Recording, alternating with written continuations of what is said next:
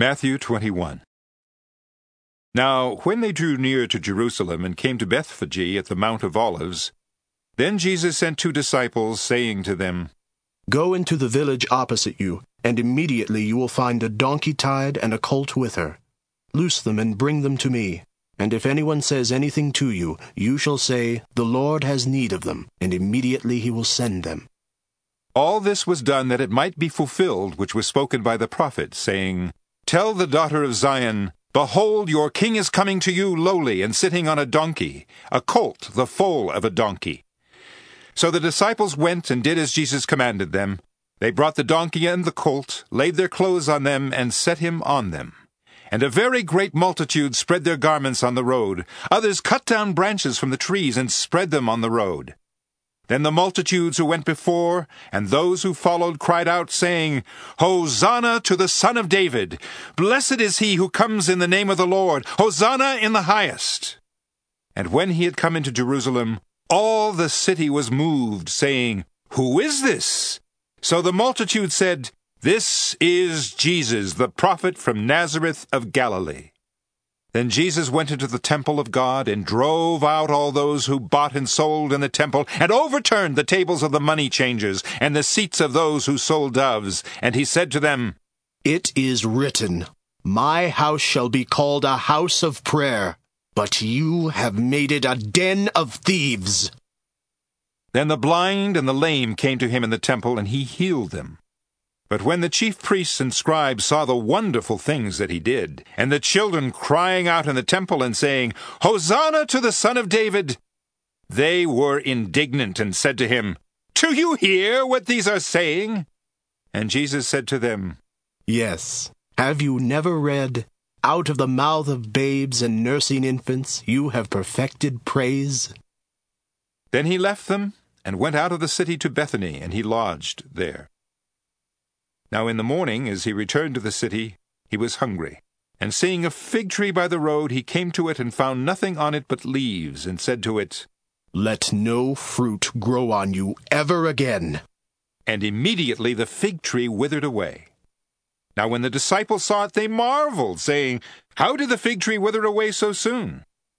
So Jesus answered and said to them, Assuredly I say to you, if you have faith and do not doubt, you will not only do what was done to the fig tree, but also if you say to this mountain, Be removed and be cast into the sea, it will be done.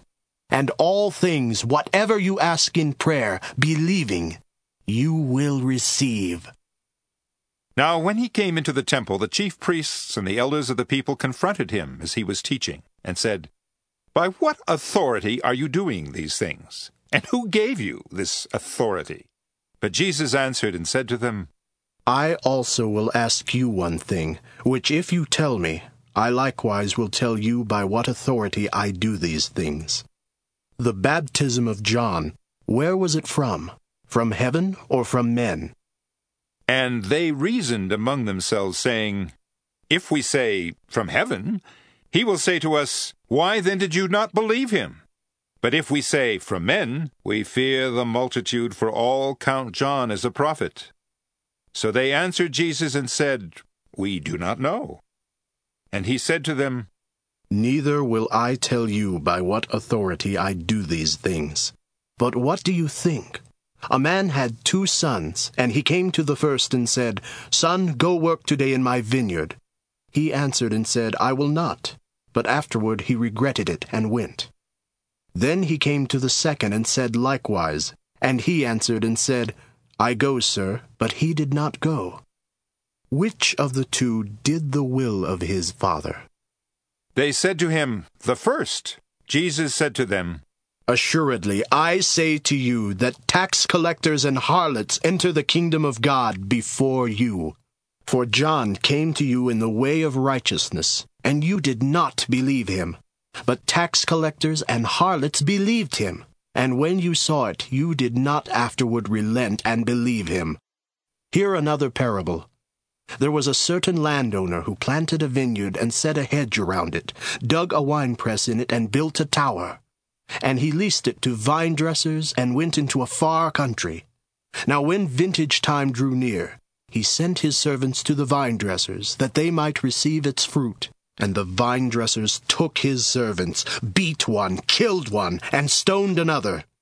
Again he sent other servants, more than the first, and they did likewise to them. Then last of all he sent his son to them, saying, They will respect my son. But when the vine dressers saw the son, they said among themselves, This is the heir. Come, let us kill him and seize his inheritance. And they caught him, and cast him out of the vineyard, and killed him. Therefore, when the owner of the vineyard comes, what will he do to those vine dressers? They said to him, He will destroy those wicked men miserably, and lease his vineyard to other vine dressers, who will render to him the fruits in their seasons. Jesus said to them, Did you never read in the Scriptures, The stone which the builders rejected has become the chief cornerstone? This was the Lord's doing, and it is marvelous in our eyes. Therefore I say to you, the kingdom of God will be taken from you and given to a nation bearing the fruits of it. And whoever falls on this stone will be broken, but on whomever it falls, it will grind him to powder. Now, when the chief priests and Pharisees heard his parables, they perceived that he was speaking of them. But when they sought to lay hands on him, they feared the multitudes, because they took him for a prophet.